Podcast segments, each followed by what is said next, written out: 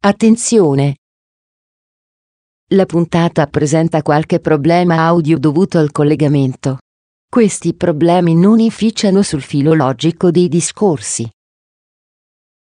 Ci scusiamo anticipatamente con i nostri podascoltatori. ある日目覚めると 素敵な朝が待ってた。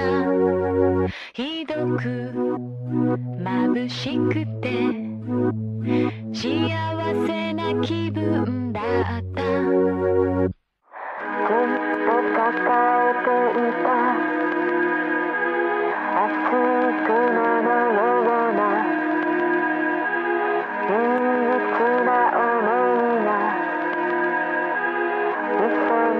Fantascientificast presenta La sindrome di Inomaru, un viaggio semiserio nella realtà quotidiana del sollevante. 愛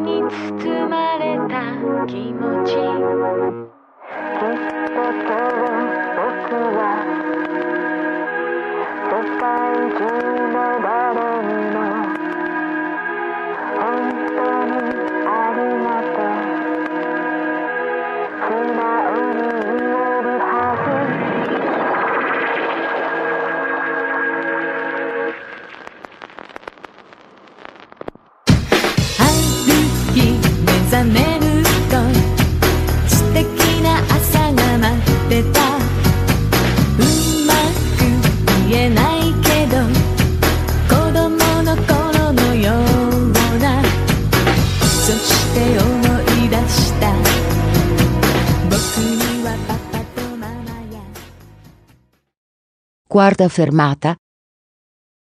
Un kaiju italiano in Giappone. Chiacchierata con Pio D'Emilia.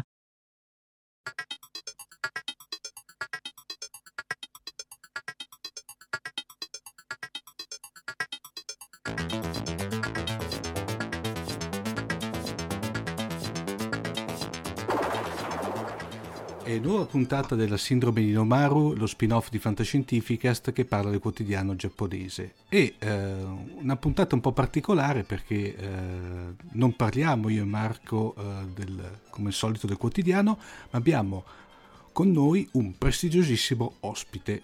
Eh, abbiamo qui con noi il eh, Pio D'Emilia, giornalista di Sky e esperto soprattutto di Giappone. Ciao Pio.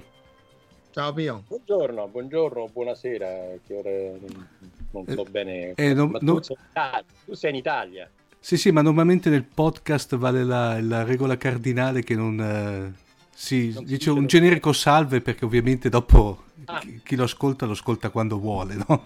Ecco, comunque, insomma, qui noi stiamo registrando di giorno e No. lì è, no- è notte in Sì, Italia, quella- quindi comunque se- le sette ore quelle sono costanti, non, Sì, ci- non ecco. si scappa. Grazie di essere qui con noi Pio, insomma, tu grazie sei a tu voi. da- Grazie da di gran- definito prestigioso, insomma. Sì, Omar l'ha detto, eh. Mm. Ah, ecco. ti. Tu guarderesti bene. Allora, Pio, da, da che cosa cominciamo? Sul Giappone ci sarebbe da dire cose, infinite cose. Forse, magari ci, ci racconti brevissimamente tu come sei finito qua nel- nell'isola eh, estrema e poi, poi parliamo del, del quotidiano.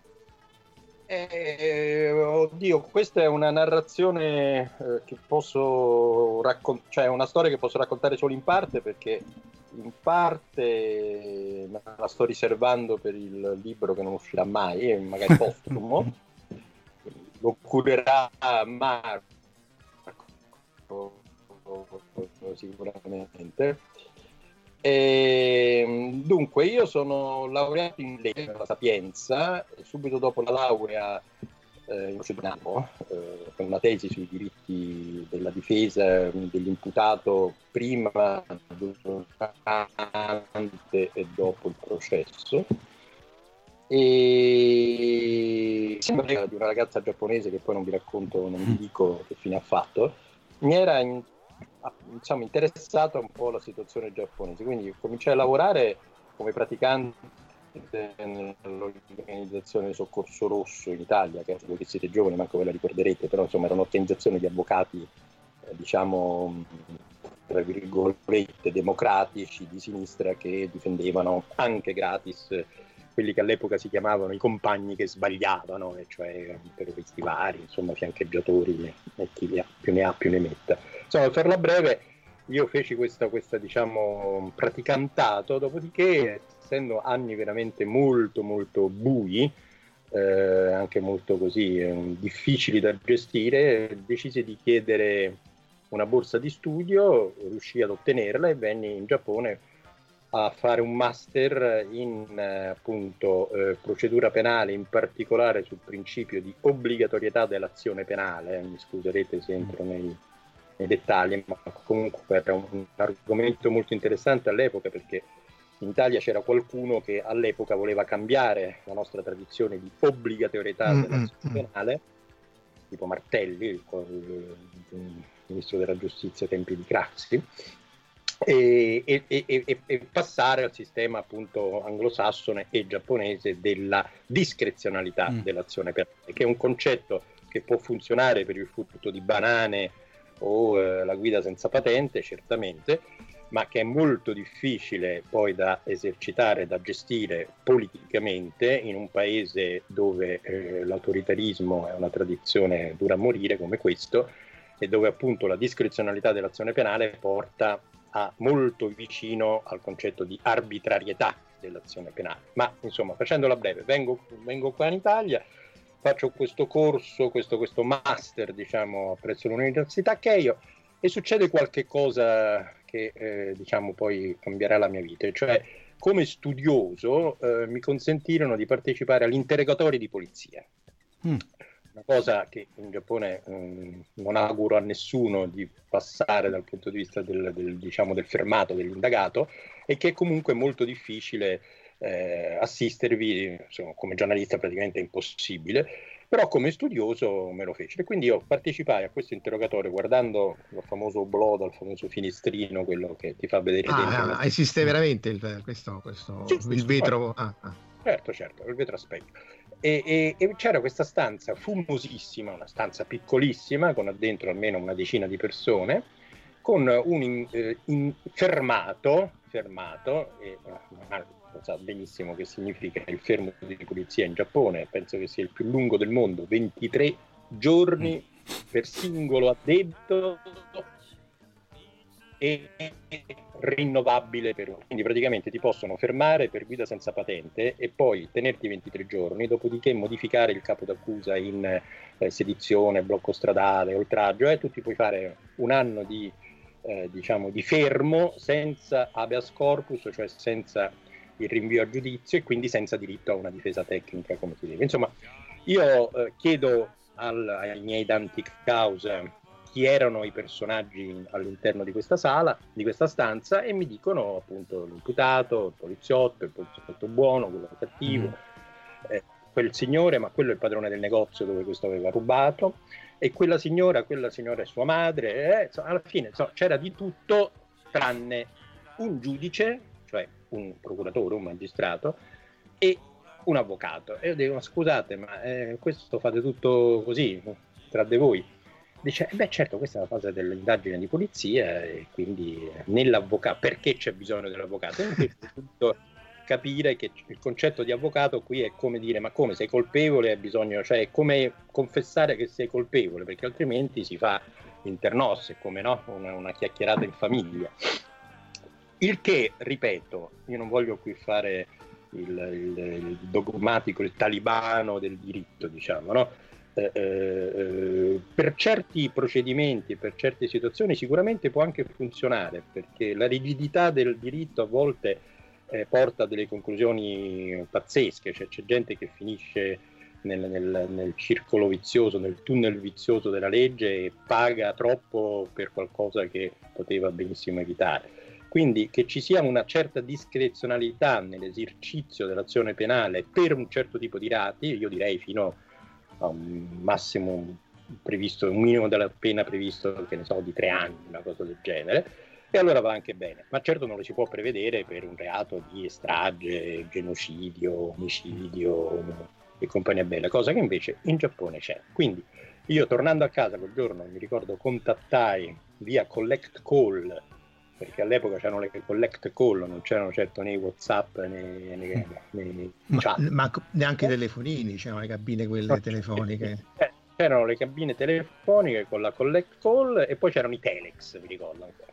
E, e chiamai Giovanni, Gianni Corbi, che era all'epoca un vice direttore dell'Espresso, che di famiglia conoscevamo, e gli dissi che stavo qua, che volevo, che ero un po' scioccato da questo. Gli dissi, ma perché non mi scrissi questo articolo, che il mio primo articolo, che addirittura ottenne il famoso strillo in copertina, cioè una citazione. Poi ne scrissi un altro perché ero riuscito per caso a incontrare in un ristorante il mitico Massaccesi, non so se ve lo ricordate, Antonio Massaccesi, Sì. che era presidente d'Alfa Romeo Vero. quando era ancora IRI, che stava qua a trattare in gran segreto la famosa joint venture durata pochi mesi e disastrosa tra. Nissan la famosa Arna, Mm. esatto. E fece un altro archi- eh, articolo il cui titolo era eh, 100 samurai in cerca di guai, una cosa del genere. E, e vabbè, insomma, diciamo qualche mese sul doppio binario, cioè continuai, no, ero ancora eh, in giapponese si dice maiotteta, stavo un po' di qua, un po' di là, non avevo ben capito. Poi eh, arrivò il G7, il primo G7 eh, svolto in Giappone, era il 1979 se non vado errato, c'era eh, eh, eh, sì, il primo G7 è svolto a Tokyo, all'hotel New Otani, e lì eh, incontrai Vittorio Emiliani, che era il direttore del Messaggero, che aveva letto questi articoli sull'Espresso, mi propose di collaborare. E io dissi: Sai che c'è? Gettiamo la cravatta, gettiamo Mm. tutti gli obblighi, sai, fare l'avvocato. Per carità, avrei fatto probabilmente oggi molti più soldi e avrei fatto. Il mio, il mio sogno era quello di fare l'avvocato di, di, eh, eh, eh, eh, reati internazionali, in particolare diciamo, avvocato dei terroristi internazionali. Infatti avevo contattato già lo, lo studio Peyo, il famoso studio Peyo di Ginevra, che è quello che difendeva i palestinesi, il, il cosiddetto sciacallo eh, Carlos, no? Mm. Poi per altri motivi andai a intervistare dopo tantissimi anni in eh, Francia per la vicenda Zordi, ma questa è un'altra questione. Bene, mi fermo, se no Ok, e, e- e questo quindi tu ci hai sempre avuto un interesse comunque per la questione dei diritti civili, per abusi della legge, insomma, eh, ricordiamo che qui c'è la pena di morte, quindi anche lì eh, è uno dei tuoi eh, Beh, cavalli. sono stato in Italia uno dei primi obiettori di coscienza totali con la LOC, la Lega Obiettori di Coscienza, Roberto Ciccio Messere, questi qua.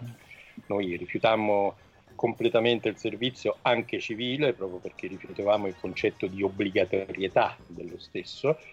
E alcuni di noi, io no per fortuna, ma alcuni di noi finirono anche in prigione per qualche giorno, qualche settimana, dopodiché come sempre succede in Italia, nei paesi dove, eh, dove, dove c'è una particolare attenzione per i VIP, scoprirono che tra gli obiettori di coscienza totale c'era anche il figlio del compianto Benigno Zaccagnini, Mm.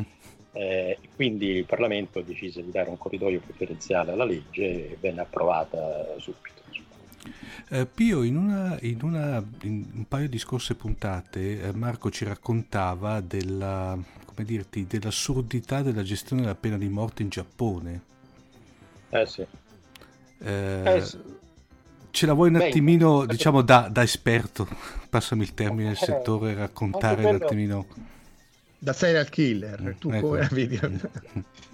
Ma eh, io non so eh, fino a che punto Marco è entrato nella scorsa puntata, ma intanto diciamo che è una cosa molto attuale perché proprio in questi giorni eh, la ministra eh, sta per firmare una serie, io spero di no, sta per firmare una serie addirittura, non una, si parla addirittura di 11 eh, condanne a morte eh, passate in giudicato per tutti i membri della setta Aum, vi ricordate quella che usò il gas eh, sarin nella metropolitana. e quindi il dibattito è molto acceso. Tra l'altro, proprio un, dieci giorni fa alla stampa estera ho presieduto una conferenza stampa da parte di un gruppo di, eh, di eh, avvocati, eh, psicologi, studiosi che aveva scritto, aveva fatto un appello pubblico che nessun giornale giapponese aveva voluto pubblicare, tranne la SAI ne aveva parlato un po', eh, per chiedere al ministro di sospendere l'esecuzione di questi eh, condannati a morte. Quando ho visto questa cosa, l'ho subito invitati a venire a parlare da noi, e, e, tranne poi pentirmene amaramente perché il giorno prima mi, res- mi, sono reso conto che loro chiedevano la, la sospensione della pena di morte non su basi, tra virgolette, umanitarie, etiche morali, ma sul, dal punto di vista, come dire, eh, scientifico o eh, di politica giudiziaria, nel senso che secondo loro queste persone intanto erano solo esecutori, ma soprattutto sono diciamo, eh, depositari di know-how e di verità anche scientifiche. Marco sa benissimo di che cosa parlo perché tutti questi sono persone laureate, sono fisici. Eh, sì, chimica, fisica, sì, sì, molto uh, preoccupante questa tant'è, cosa. Tant'è che uno di questi uno di questi all'epoca che ho conosciuto mi disse che ti, ti avevano contattato, no? Mi sembra. all, a, all'epoca era un laureando, ero, ero ancora piccolino. Mi metto d'accordo perché hai chiesto troppi soldi, il solito venato. All'epoca ero un bambino.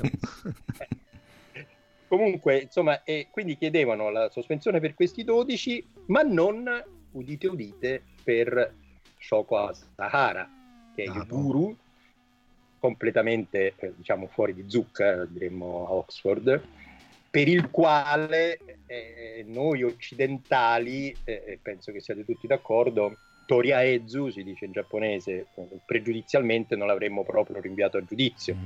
nel senso che è talmente fuori di zucca che in una nazione, diciamo, normale dal punto di vista della storia del diritto sarebbe stato ritenuto infermo di mente, schiaffato dentro un ospedale psichiatrico e lì tenuto fino a che non rinsavisse, non fosse curato, no?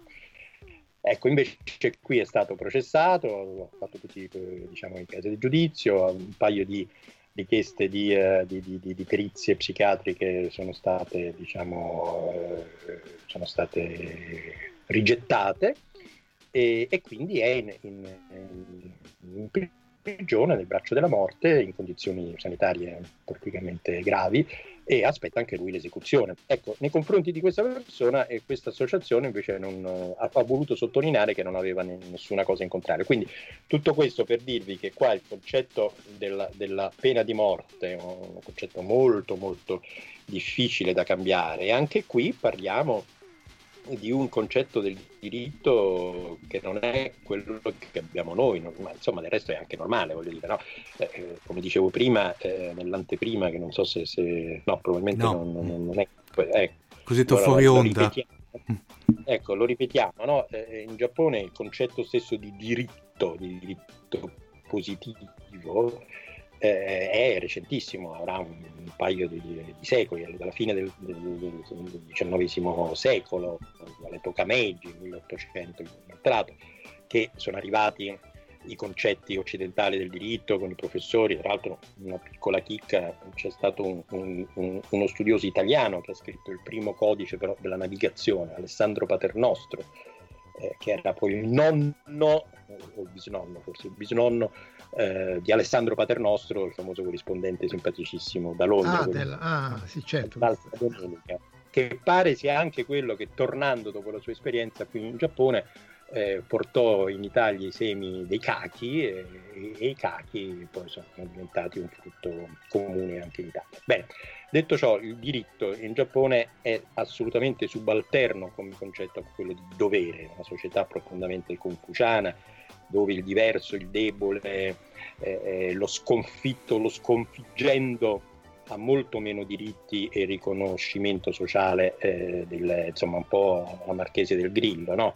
Io so io e voi siete un cazzo si diceva, no? Ecco. Quindi eh, questo è ancora molto diffuso in Giappone a tutti i livelli, quindi livello diciamo prima del, dell'indagato, del fermato, dell'imputato, del carcerato, del condannato a morte, della donna, del diverso, eh, del minore, eh, chi più ne ha più ne mette. Insomma, eh, colui che sta sotto, normalmente quelli che sono sopra tendono a non riconoscere eh, il suo diritto.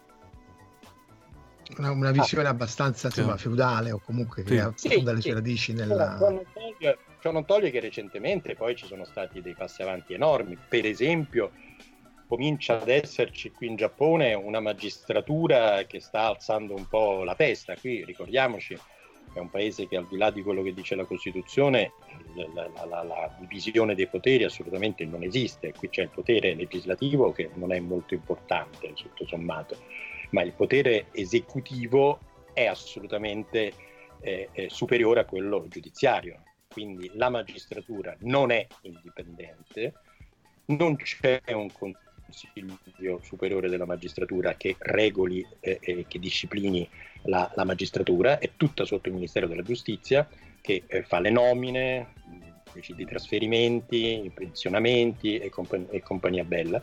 Per cui eh, possiamo dire che un procuratore, e in più se pensate al fatto appunto della discrezionalità dell'azione penale di cui parlavamo prima, pensate quale sia la libertà di movimento che ha un giovane sostituto procuratore nell'esperire o meno un'azione penale nei confronti di un politico piuttosto che mm. di un capitano industriale. Zero. E questo è, c'è il famoso caso del 59, adesso se volete ve lo racconto perché è molto interessante. Sì, sì. All'epoca era primo ministro, era primo ministro del Giappone tale Sato Eisaku, che era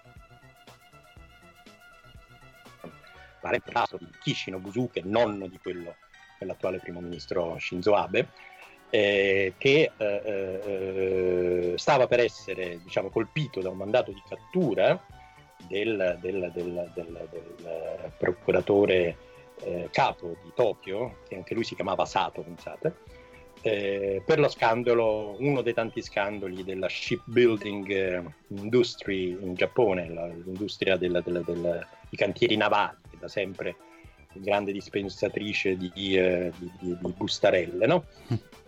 Bene, eh, lui era eh, praticamente tra le persone che dovevano essere arrestate e il procuratore capo di Tokyo, appunto Sato, non ricordo il suo primo nome, eh, aveva già firmato il mandato di cattura di notte, dovevano andarlo a prenderlo e eh, ricevette una telefonata del ministro, dell'allora ministro della giustizia, di cui ahimè non ricordo il nome, che gli disse questo mandato non sa da eseguire, devi stracciarlo.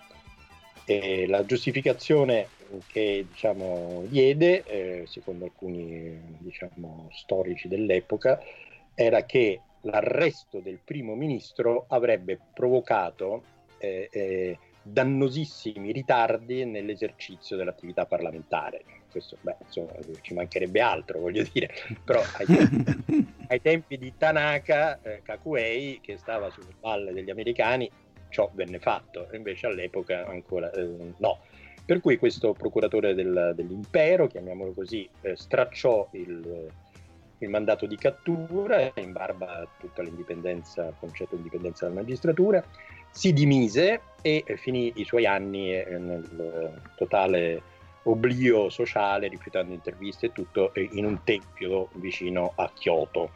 Mentre invece Sato Isaku, scampato l'arresto, come del resto il suo Dante causa, Kishino Busuke, che stava in galera dopo la guerra e poi è diventato primo ministro, da eh, diciamo, candidato alla prigione eh, divenne talmente diciamo, popolare con la firma poi del trattato, la ratifica del trattato con gli Stati Uniti, eh, che eh, addirittura eh, fu eh, candidato e vinse il premio Nobel per la pace. Ecco. Ah, ecco, questa, questa ci mancava completamente, almeno a me. Eh. Ecco, ti, ho, ti, ho, ti, ho, stupito ancora una volta. Adesso vai a controllare, poi sicuramente mi metterai su Facebook, contrariamente a quanto dice Pia, non era il 59, era il 58. No, vabbè, ma non è il dettaglio, è chiaro che è la sostanza. poi, poi Comunque, la sostanza, capito? Che poi, che poi, noi che siamo italiani, non è che ci sia tantissima differenza dalla nostra situazione. Mm. Vedi, in tre paesi dell'asse, no? Italia, mm. Giappone e Germania, l'unico che veramente ha fatto tabula rasa e ha fatto il processo di misoghi, come si dice in giapponese, di purificazione e rinascita. Diciamo la verità, sono i tedeschi. Mm, Mentre sì. noi e i giapponesi siamo assolutamente eh, similari no? a questo fenomeno del, del volta gabbana, del banderolismo, del, dell'inciucio, no, anche nella politica. Guardate quello che sta succedendo. Adesso vorrei passare di palo in frasca, ma, ma eh, io ho sotto gli occhi da alcuni giorni questo speciale di Limes sulla rivoluzione giapponese, eh, con, con, titoli eh, francamente sconvolgenti. Tokyo prepara lo scontro con Pechino, perché il Giappone deve rinascere, eh, l'importanza di essere Giappone, il Giappone sta per vivere una nuova fase della sua storia. Abe punta al cielo con l'aiuto della lobby shintoista. Insomma, sembra essere il Giappone dovrà tornare a dominare l'Asia, ma eh, di che?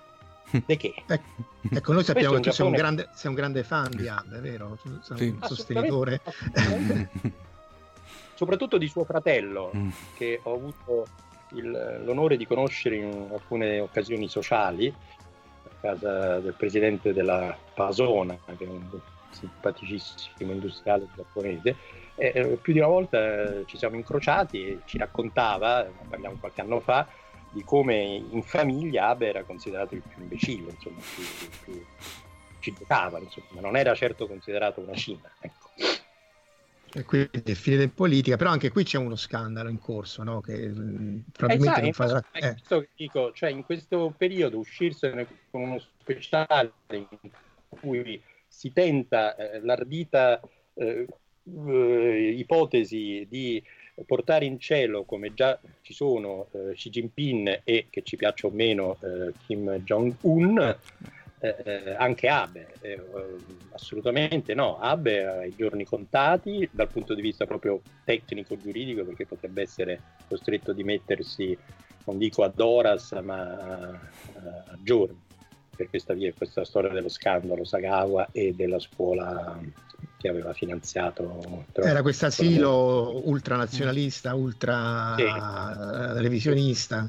Che, che, appunto ha fatto, a, certo. a, cui hanno venduto la terra per, per, quattro soldi, in cui era presidente la moglie, se non ricordo male. Eh, quasi un, co- un però, collegio militare. Però al di là di questo, sì, sì, però al di là di questo, sì, ma poi c'è il fatto che hanno, hanno trovato appunto ufficialmente che, che, hanno falsificato dei verbali per non far risultare alcune cose, quindi insomma diciamo che eh, hai, eh, ma non è soltanto questo, può darsi pure che la sfanghi, come si dice, perché in, in questo momento c'è una maggioranza strabulgara in Parlamento, eh, eh, eh però è proprio... non ha senso immaginare che il Giappone, nonostante la sua potenza economica che ancora esiste, anche se ormai è stata superata, non è più la seconda e la terza potenza, ma insomma eh, non esiste eh, pensare che il Giappone possa in qualche modo aspirare a ridiventare il leader dell'Asia o per esempio eh, ottenere finalmente un seggio eh, permanente alle Nazioni Unite. Ci è andato molto vicino alla fine degli anni Ottanta, non c'è riuscito hanno sbagliato completamente. L'approccio e adesso sono destinati l'opzione del Giappone a mio modesto avviso è molto semplice quella di rassegnarsi, cominciare a mettersi alla via, eh, eh, restare in Asia, dalla quale si era allontanato per entrare nella sfera del, del, dell'oraria, diciamo, eh, restare in Asia e chinare la indiscusso dell'Asia che è la Cina. Ecco, se riuscirà a compiere questo passo eh, geo strategico sociopolitico che non è facile per il Giappone ma è necessario probabilmente darà un contributo ulteriore al, continente emergente che appunto è l'Asia. Però non è indispensabile, non è indispensabile perché in Cina per portare eh, eh, la Cina laddove è sempre stata geograficamente. Voi sapete che nei libri di testo eh, cinesi, ovviamente c'è la Cina al centro, no? Chugoku, mm. che significa mezzo, ma poi eh, esiste il continente Eurasia, non esiste l'Asia e l'Europa. Cioè, eh, che poi è, è natura- naturaliter così, cioè per i cinesi l'Europa è una delle quattro penisole mm. dell'Eurasia, non l'Italia, l'Europa. Cioè, eh. C'è l'Europa occidente, c'è il sud-est asiatico, c'è la penisola arabica e c'è la Siberia. No? Beh, una, una, visione molto più globale forse di quella nostra sì. europecentrica. Quindi il Giappone deve stare molto attento a questo perché, ripeto, nonostante abbia ancora una, un'economia molto forte, ma un'economia sempre più dipendente eh, dalla Cina, che, che, se ne dica, e scrivere come scrivono alcuni appunto, collaboratori di Limes che riconquisterà lo, lo scontro con Pino. Che, insomma, io non penso che riconquisterà, ma manco farlo con la Corea, eh, mm. parliamoci chiaro. Cioè, eh, adesso vedete gli ultimi sviluppi che ci sono stati anche nella penisola coreana, Abe è stato preso in contropiede e adesso pare che finalmente anche il Giappone stia cercando di, di fare un abboccamento con uh, Ciccio Bello. Uh, eh, vedremo come va. Certamente eh, Ciccio Bello e Xi Jinping tra le loro priorità non hanno quello di fare la pace con il Giappone, mm. prima con gli Stati Uniti, poi con la Corea del Sud, anzi contemporaneamente, e questo è molto importante capirlo perché finora si è sempre pensato a un odio tra il nord e il sud, al pericolo, tutta questa narrativa anche dei media internazionali mm. sul terrore che ci sarebbe al, al, al sud per un eventuale attacco attacco del nord, tutte balle, assolutamente, balle assolutamente improponibili. Eh, il nord non attaccherebbe mai il sud, perché quella è una nazione unita da migliaia di anni, molto più di quanto siamo noi. Io posso immaginare con molta più facilità un bombardamento tra, da, dalla, dalla, Lombardia o dal Veneto nei confronti della Calabria Saudita eh, eh, piuttosto che uno tra il nord e il sud della Corea, assolutamente escluso. E come pure verso il Giappone, perché ci sono talmente tanti coreani in Giappone che il nord non bombarderebbe mai una città del Giappone, al massimo potrebbe bombardare, eh, eh, ma non lo farà perché tutto, tutto è in, basato sulla deterrenza, che ha sempre funzionato, funziona e funzionerà. Eh, ma comunque se dovesse essere sarebbe Okinawa, cioè un eh, obiettivo dove ci sono gli americani. Tu sei stato in Corea del Nord, quindi tu dici che non c'è un mm. odio mm. eh, legato alla, alla, guerra, cioè tra popolazione del nord ah. e del sud? Ma no, perché intanto non c'è stata una guerra tra il nord e il sud. Un momento, questo, questo è molto importante. Mm. Allora, eh, eh, questa è veramente storia, eh, ragazzi. Purtroppo noi abbiamo studiato la storia su testi, eh, a parte il fatto che la guerra della Corea non l'abbiamo proprio studiata. Io, io non l'ho studiata, so se tu l'hai studiata a scuola. No, no, no. no. Se, se c'erano 10 righe in cui eh, forse si diceva, ecco, gli alleati. Eh, allora, eh, il, dopo la guerra, diciamo, fare un minimo di costruzione, no? ci fu Yalta, Potsdam e, e ci fu questa, questa divisione del, del, del, diciamo, del mondo, tra, in particolare dell'estremo oriente, una divisione che poi è stata un po' alterata dal fatto delle bombe atomiche, che come ben sapete questo si apre un capitolo poi enorme, e cioè sul fatto perché gli americani abbiano gettato le bombe in quel momento, perché una, perché due, insomma diciamo che in sintesi eh, le bombe atomiche sono state eh, gettate per tanti motivi, uno dei quali era quello di fermare la possibile eh, avanzata dell'Unione Sovietica che aveva appena chiuso il fronte occidentale con Hitler e che si era eh, eh diciamo, proiettata sul fronte orientale e che aveva già invaso, tra virgolette, le isolette famose, le Curili meridionali, mm-hmm. ora ci fanno parte di questo di cahier de doelance del governo giapponese. Oh, piccola parentesi, ma sto Giappone, no? Voi sapete che il Giappone è l'unico paese sconfitto della guerra, dopo Germania e Italia, che ancora non ha risolto una, che sia una delle controversie territoriali. Beh, con la Russia non hanno neanche firmato il trattato di pace ancora, se non A parte la, il trattato di pace, ma controversie territoriali dure con tutti i suoi vicini, tutti, cioè con la Corea del Nord, con la Corea del Sud, con la Cina, con le Filippine. L'unico con il quale non ha problemi è Taiwan perché ancora si consider- la considerano un po' una colonia, però insomma Vabbè, comunque, chiusa la parentesi. Quindi, quando c'è stata eh, la, la, poi l'esecuzione di, de, de, de, della dichiarazione di Potsdam e prima ancora di Yalta, e, e, e la Corea era stata divisa in zone di influenza e quindi eh, al sud gli americani, cioè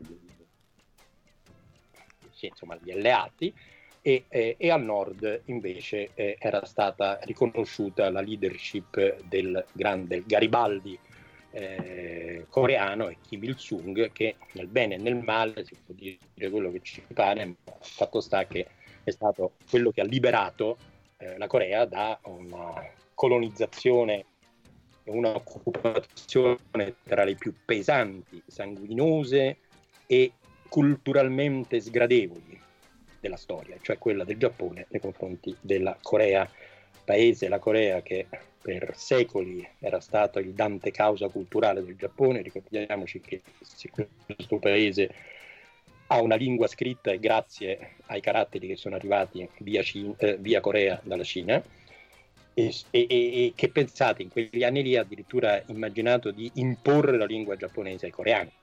È, è un po' come fece eh, da Cialtrone eh, Mussolini nel, nel, nell'alto, nel sud Tirolo italiano, eh, insomma, nel, nel, come si chiama l'Alto Adige, Trentino Alto Adige, no? Cambiando, forzando.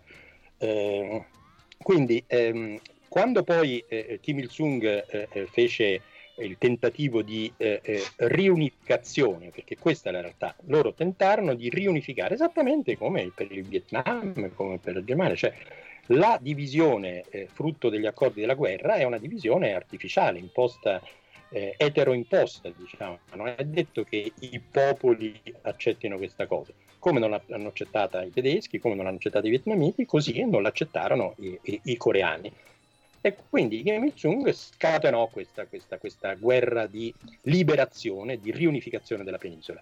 All'inizio gli andò molto bene, dopodiché gli americani reagirono perché avevano il terrore che questo potesse portare anche un'insurrezione in, in Giappone.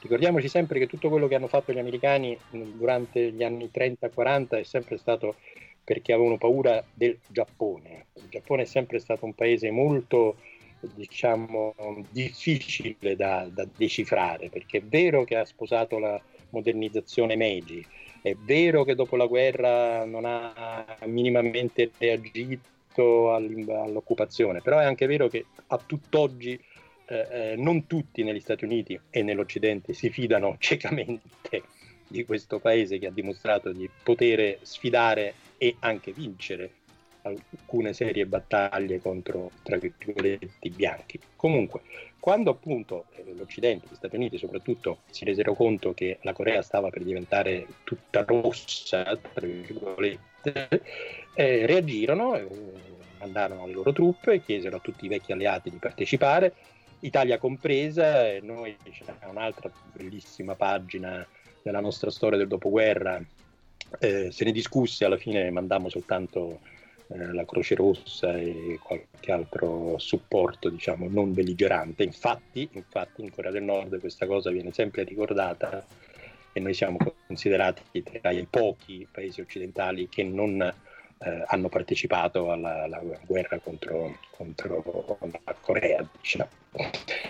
E, uh, e, quindi ci fu questa, questa e, e, paradossalmente poi la Corea del Nord era a rischio perché MacArthur, vi ricorderete, aveva addirittura chiesto al congresso l'autorizzazione a usare di nuovo bombe eh, atomiche. Sì, sì, voleva usare armi nucleari. Voleva usare e ha usato moltissime armi chimiche, eh, batteriologiche, insomma basta andare su ai musei e vederli, insomma si vedono dei reperti che sono diciamo drammatici esattamente come la visione del, del, del, del museo della bomba Hiroshima.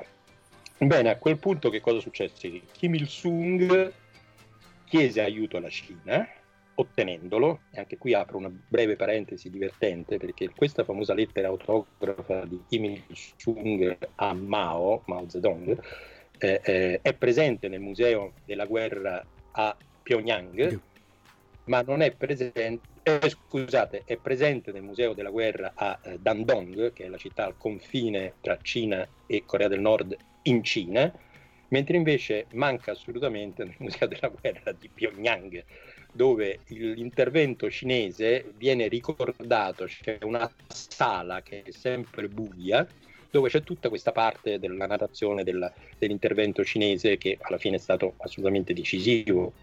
Ricordiamo che i cinesi mandarono eh, quasi un milione di persone a, a salvare diciamo, la, la, Corea del Nord, tra i, tra i quali ci eh, rimise la vita il figlio primogenito di Mao Zedong.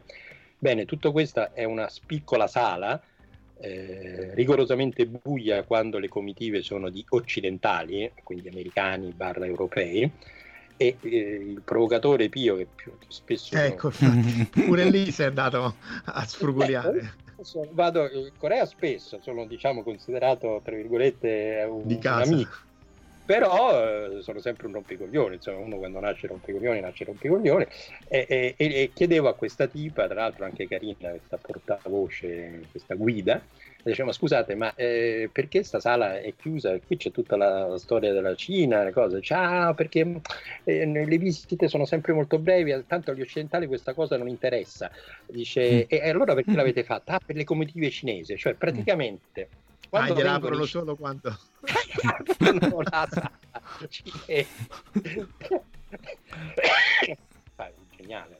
marketing. Beh, molto pragmatico comunque. Assolutamente, sì, no? Io... cioè, ti aprono cioè, varie... varie...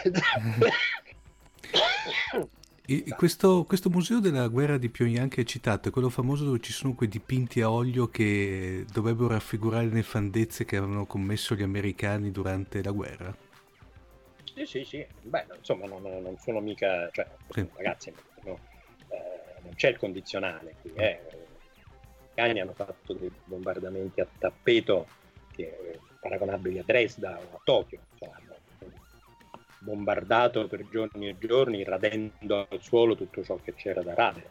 In più, in alcuni casi, con armi chimiche e batteriologiche, ci sono ancora tutti i reperti delle, delle mm. bombe quelle, quelle, quelle che, come si chiamano, quelle, quelle, eh, eh, quelle, che esplodono e mandano in giro gli insetti, insomma, i mm. batteri. Insomma. Vabbè, comunque, voglio dire, eh, la guerra, come ben sappiamo, eh, scatena sempre il peggio di tutti, poi quando questi tutti sono particolarmente diciamo, attratti dal, dal fare le cose brutte, come, quindi Vabbè, insomma, comunque questo è quello che eh, volevo dire sulla storia della, della, Corea. Quindi la Corea del Nord e la Corea del Sud sono eh, due eh, eh realtà separate contro la loro volontà, eh, ma con una stessa cultura che dura da migliaia di anni, adesso non vorrei dire 3.000, 4.000, ma insomma siamo a livello cinese. E, e il kimchi è il, il cavolo fermentato, è l'alimento fondamentale, cioè in Italia non c'è un, a, a, un piatto nazionale, al di là dello spaghetto, diciamo, no? Cioè in Calabria c'è l'anduia, mm. in, in, in, eh, al nord c'è la, in Val d'Aosta c'è la fontina, cioè capito? Mentre in Corea tutti mangiano la stessa cosa, tutti credono in certi valori, nella storia, insomma, e, e, e soprattutto poi dal punto di vista anche, come dire, eh, familiare, genetriaco, eh, eh, non c'è un coreano del sud che non abbia parenti al nord e non c'è un coreano del nord che non abbia parenti al sud e non ci sono coreani in Giappone, che sono 700.000, che non abbiano parenti o al sud o al nord. Quindi c'è anche una diaspora eh, coreana da non sottovalutare qui in Giappone, che è un altro discorso. Eh, eh, e comunque è assolutamente escluso. Io ogni volta che sono andato eh, al nord e al sud non ho mai percepito, mai percepito un sentimento di, eh, ma neanche di odio, di fastidio, di rancore nei confronti. Cioè si sentono tutti e due i popoli costretti a questa separazione.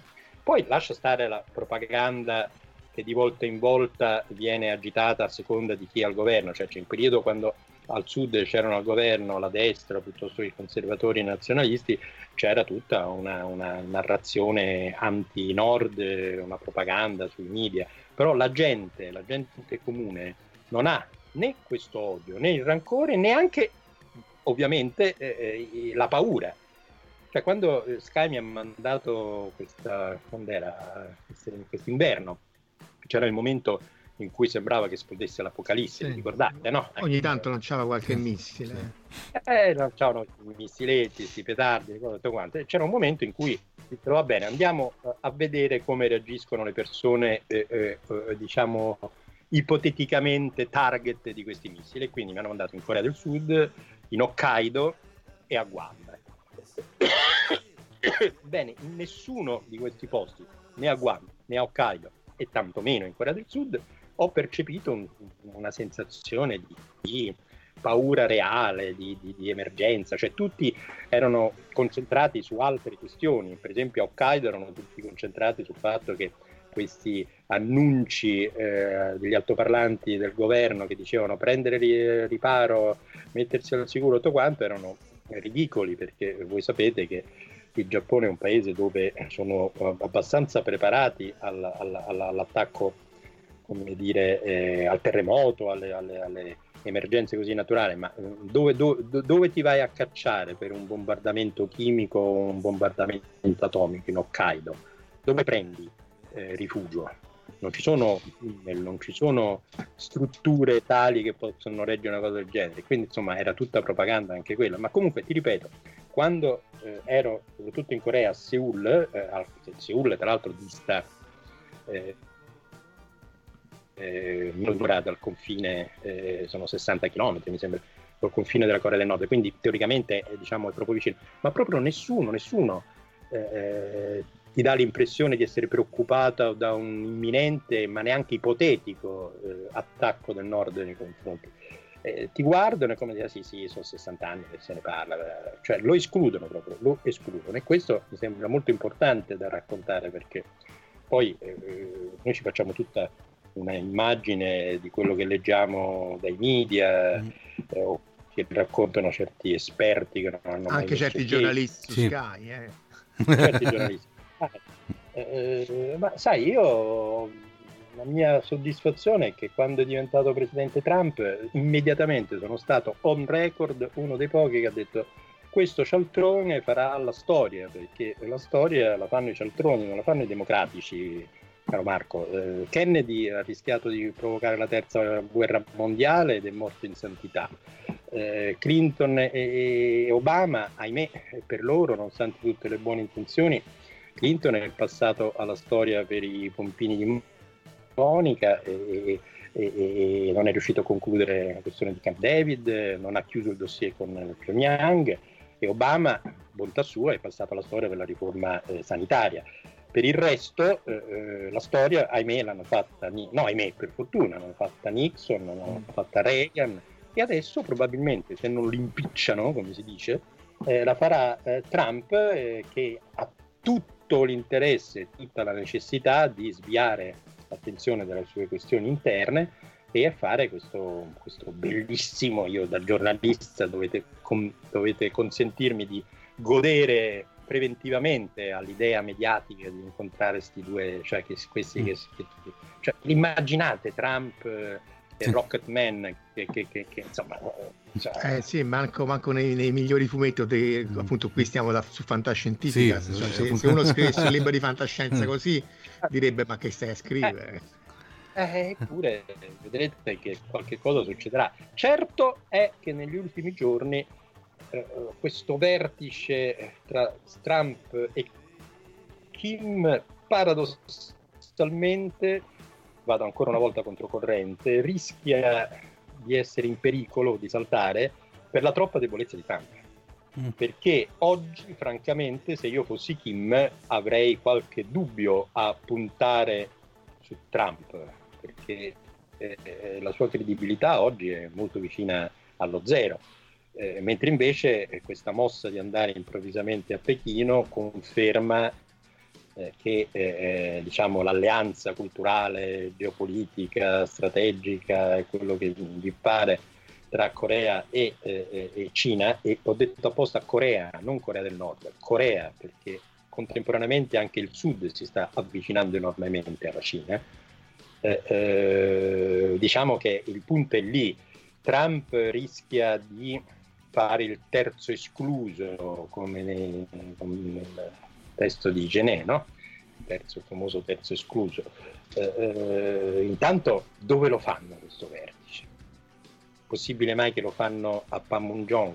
Non penso che Kim accetti, mentre invece ha accettato, e questa è un'altra mossa molto saggia, astuta e eh, diciamo positiva per la mentalità coreana di accettare il vertice a Panmunjom con il suo corrispettivo sudcoreano. Questa è un'enorme apertura del nord nei confronti del sud, perché mai, mai finora un coreano del nord ha attraversato il confine attraverso Panmunjom e ha riconosciuto, riconoscendo di fatto la divisione artificiale fatta nell'armistizio del 53. Finora i vertici sono stati sempre a Pyongyang, sempre, oppure gli incontri delle delegazioni a Pechino, in Svezia, in Russia e in altre parti, ok? In Malesia. Quindi questa è un'enorme apertura del, di Kim nei confronti di Moon, Tae, Moon Jae-in, altra persona importantissima in questo momento, in questa fase, sottovalutata dai media internazionali, ma che vedrete farà la storia perché questo Moon Jae-in ha dimostrato una coerenza, una saggezza, una capacità di visione e anche una discreta eh, capacità politica perché finora è riuscito a barcamenarsi tra il pesante ma inevitabile ancora abbraccio strategico militare con gli Stati Uniti, mantenendo l'alleanza, eh, applicando le sanzioni, accettando la famosa questione del TAD, vi ricordate, no? Questa, questo upgrading del sistema missilistico e, e, nello stesso tempo mantenendo mai come oggi i rapporti ottimi eh, con la Cina. No? mentre Trump in questo momento la, la sua, eh, a parte il fatto proprio che gli Stati Uniti sembrano essere spariti dall'Asia in questo momento, non c'è una strategia, non c'è, almeno, almeno Obama aveva lanciato la pivot, no?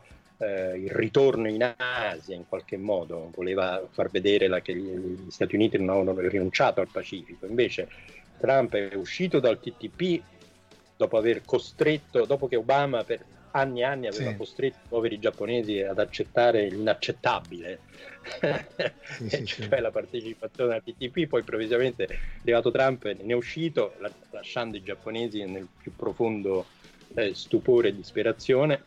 Poi la, la, mancata partecipazione alla AIIB, la, la, la, nuova banca mondiale, tra virgolette, fondata dal, dal, dalla Cina, dove, come immagino saprete, il Giappone inizialmente non aveva eh, aderito e che invece adesso ha aderito perché eh, perfino Abe ha capito che se, se, vuole mantenere un minimo di fiducia nella sua economia ha bisogno di attaccarsi alla, alla, al, treno, al, treno, cinese. E quindi, Beh, perché insomma... le, le, l'economia giapponese poi c'è questa peculiarità che io onestamente non ho mai capito, il loro debito è tutto interno e, certo. e, e, allora dico, però allora io da ignorante dico, allora perché gli altri stati, scusa, eh, non, non, hanno un debito interno loro, no, invece in Europa ognuno ha un pezzo del debito altrui. E loro, in Giappone c'è questa peculiarità estrema. Sì, è vero, ma questo è perché, ma sai, anche noi italiani abbiamo una, un debito estero molto limitato rispetto rispetto ad altre totalmente sembra l'80% delle mani di Cina e Giappone. E, e, mentre invece noi penso che abbiamo meno del 30% eh, mani stranieri il resto appunto è tutto sotto il futon eh, in Giappone e sotto il materasso in Italia. Questo è uno dei motivi per cui possiamo permetterci un deficit eh, appunto il Giappone del 200 e passa e, e noi quanti siamo adesso noi adesso non ricordo le, le Beh, non ai livelli del Giappone, però. però insomma, insomma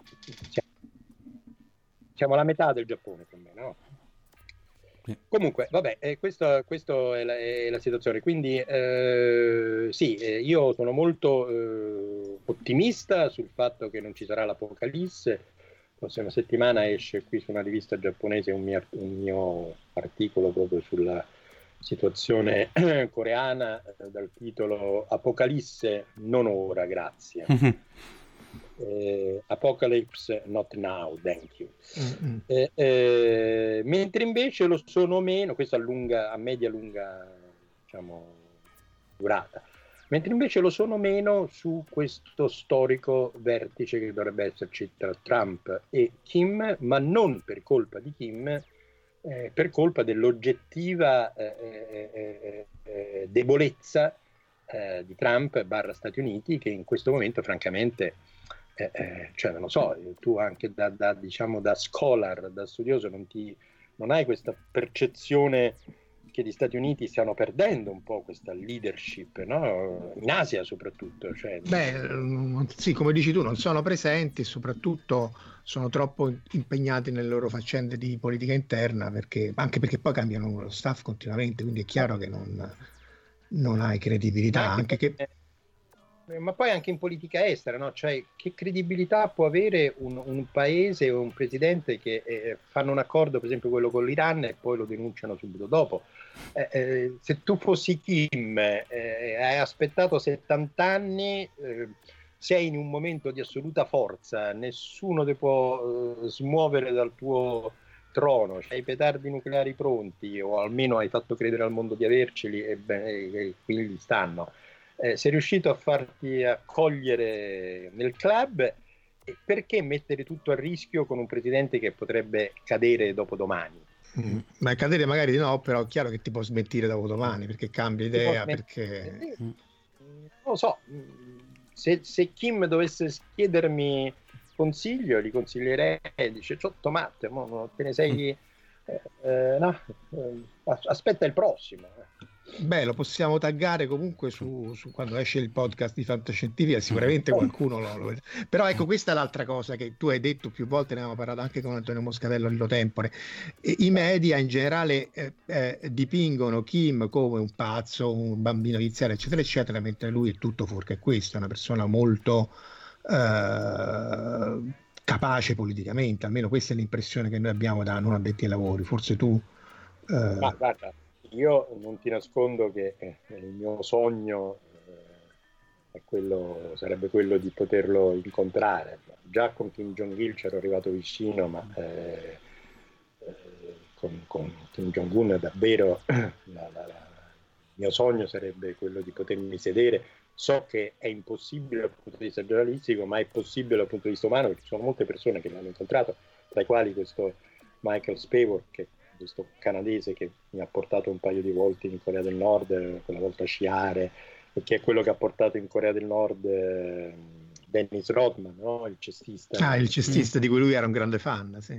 Esatto, è un grande fan è, e questo canadese è quello che organizza questo, questo, diciamo, questo, questo tipo di scambi eh, culturali che poi diventano anche politici. No?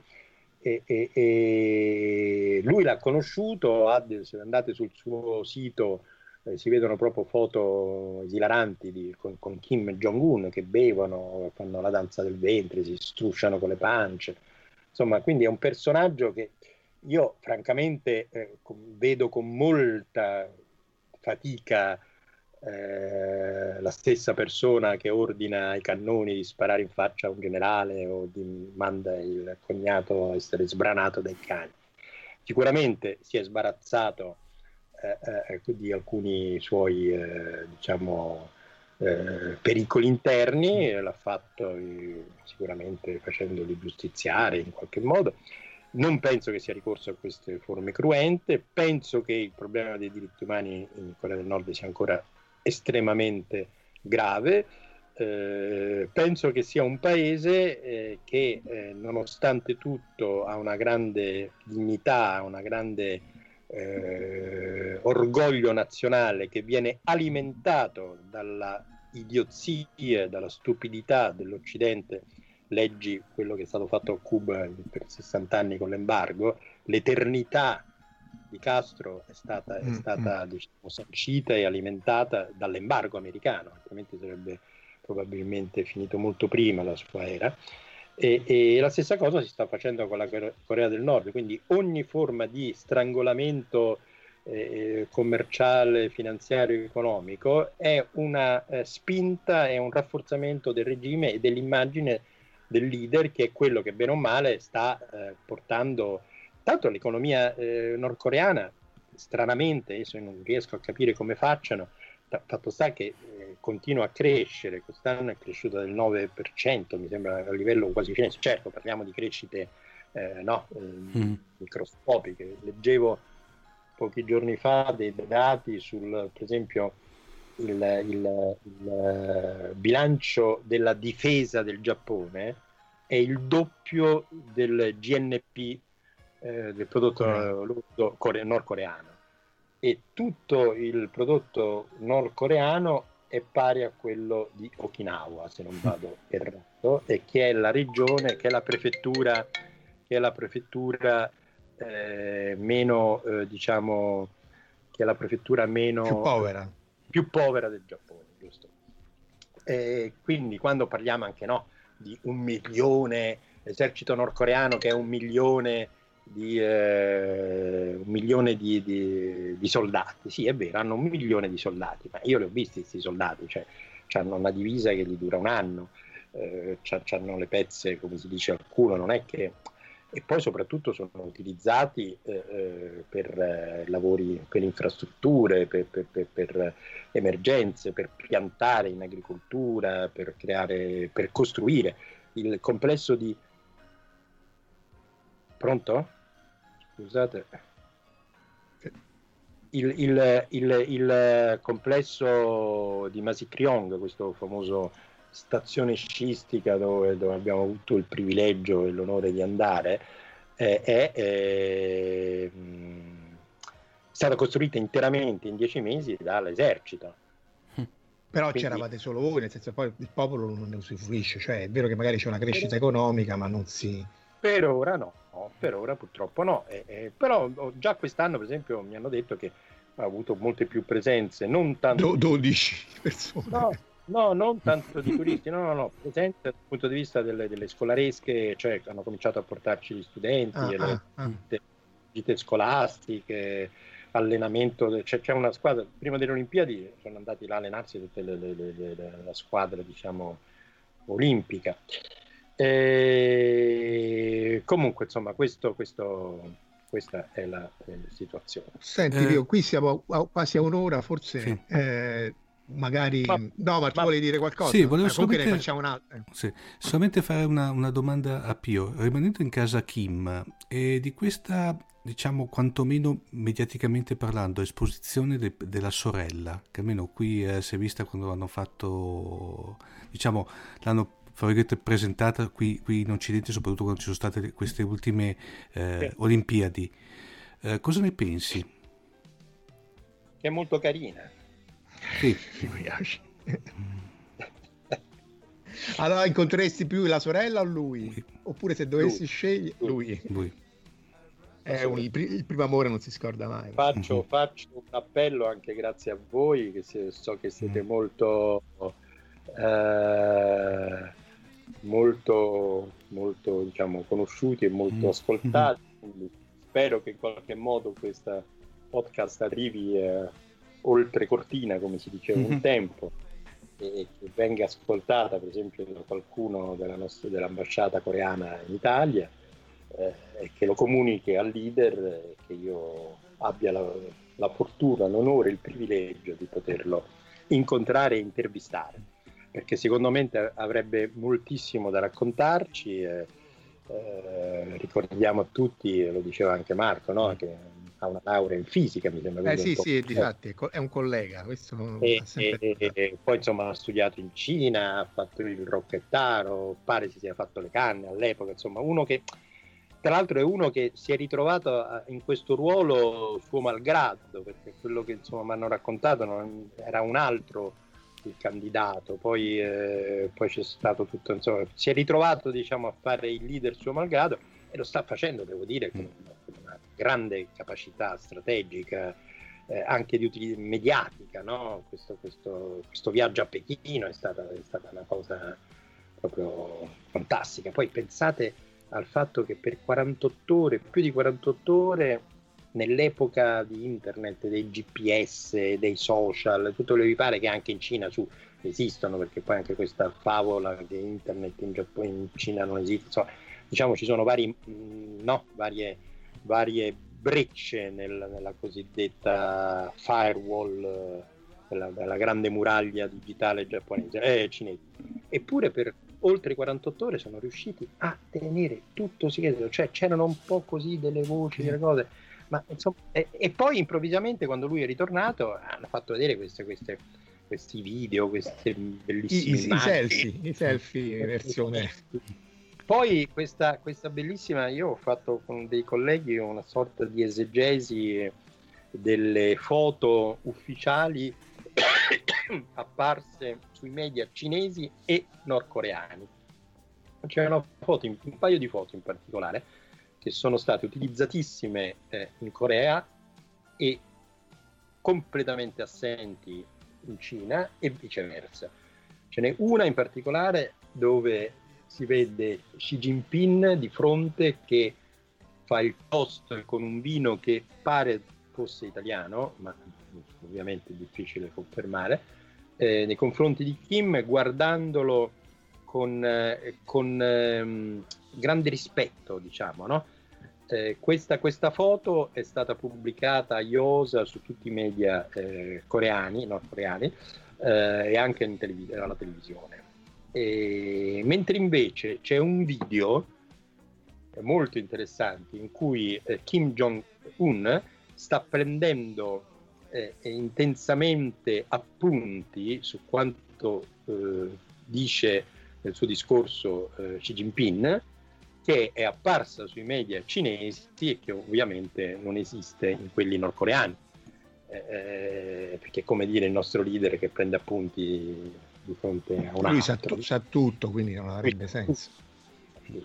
Comunque, insomma, eh, diciamo che questa, questa, questo ria, ria, riproponimento, rafforzamento eh, della, della, della, dell'alleanza non solo politico-militare ma anche proprio culturale tra Corea e Cina è stata confermata. Ricordiamo che Mao, eh, che mai come oggi sta ritornando popolare per alcuni suoi detti, alcune sue definizioni, definiva i rapporti, le relazioni tra Cina e Corea gli stessi che intercorrono tra le labbra e i denti di una bocca. Ah, interessante chi è, chi è le labbra e chi ha i denti non, non, non si sa. Ah, ecco, beh, insomma, suppongo che i denti siano i cinesi e, ah, e ah, ah. la Corea per la, la, la, Cina è sempre stata il paese delle belle donne, delle, delle, delle, della dolcezza, dell'oblio, insomma, no? mentre invece il dragone c'è i denti, come ben noto. Beh, giusto. Senti Pio, grazie mille di questa chiacchierata. Tornerai sicuramente su queste frequenze di podcast, magari eh, per discutere dei nuovi sviluppi. No, e poi questa volta non abbiamo parlato di Fukushima, che è il nostro, eh, eh, il nostro sketch migliore. Dobbiamo mm. assolutamente farne un'altra sul nucleare. Assolutamente sì. Assolutamente, assolutamente. Ieri, no, l'altro ieri ho avuto l'onore di presiedere eh, una conferenza stampa alla stampa estera con eh, eh Fuketa, che è il nuovo eh, eh, direttore generale della NRA, Nuclear Regulation Authority, Commissione mm-hmm. per la mm-hmm. sicurezza nucleare, che immagino Marco conosca molto bene, sai che dopo Fukushima è cambiata quindi adesso è teoricamente indipendente. Insomma, ho trovato una persona estremamente gradevole. Eh, devo dire, contrariamente agli uomini politici e ai funzionari di governo che invitiamo, lui stesso ha detto: Io non farò discorsi, facciamo che eh, la prima metà della conferenza sarà il moderatore, specie io, a fare una serie di QA, di domande e risposte e poi facciamo fare direttamente a tutti quanti. E c'è stato questo scambio, ho fatto delle domande anche abbastanza così, ha dato un'ottima impressione, soprattutto ha dato l'impressione di non credere molto al futuro nucleare di questo paese. Noi abbiamo una scommessa eh, che, tu avresti già dovuto pagare, poi tu eri definito e va bene, però vediamo un po'. No, perché poi, poi, poi però il 30% del, dell'energia se la importano da fuori, è chiaro che cioè, se non investono nelle rinnovabili e, e importi petrolio e basta, non è una soluzione. Questo persino tu... Soluzione. però non è nemmeno una soluzione puntare ancora, come dicono tantissimi tuoi colleghi ormai, eh, su un'energia che ormai è obsoleta da tutti i punti di vista. Beh, sull'obsoleto appunto forse dobbiamo farci un'altra puntata, dai. eh, no... ok. okay. Benissimo. Uh, Pio, grazie ancora di aver partecipato, è stato un piacere grazie. e se vuoi un onore, vai, io te lo dico io perché Marco dopo mi smentisce però.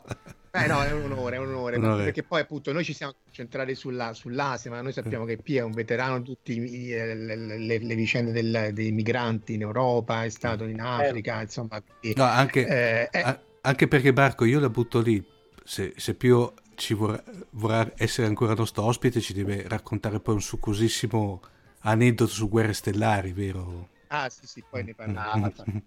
Anzi, lo lasciamo, lo lasciamo, lì come, come, hype finale per i nostri ascoltatori. Per puntata, sì. esatto. uno, Suzuku. Suzuku, uno Suzuku alla esatto. di Benoantri. Ecco. Va Vabbè. bene. Grazie ancora, Grazie. Pio. Grazie a voi.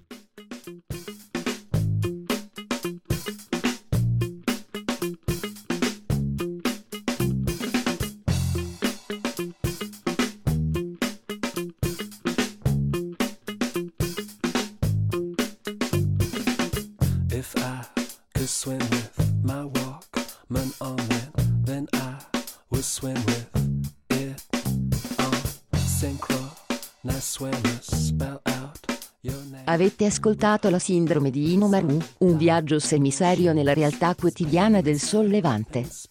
Da un'idea di Marco Casolino e Omar Serafini. www.fantascientificast.it Email redazione chiocciolafantascientificast.it Tutte le puntate sono disponibili sul nostro sito, su Apple iTunes e su Podbean all'indirizzo podcast.fantascientificast.it. Potete seguirci ed interagire su Facebook alla pagina Fantascientificast e su Twitter sul profilo Chiocciola Fantascicast. Se volete potete lasciarci una valutazione a 5 stelle su Apple iTunes ed offrirci un giro di sushi o un bicchiere di sake tramite una donazione PayPal utilizzando l'apposito bottone sul nostro sito. Nessun byte e nessun giapponese sono stati maltrattati durante la produzione di questo podcast. Sayonara.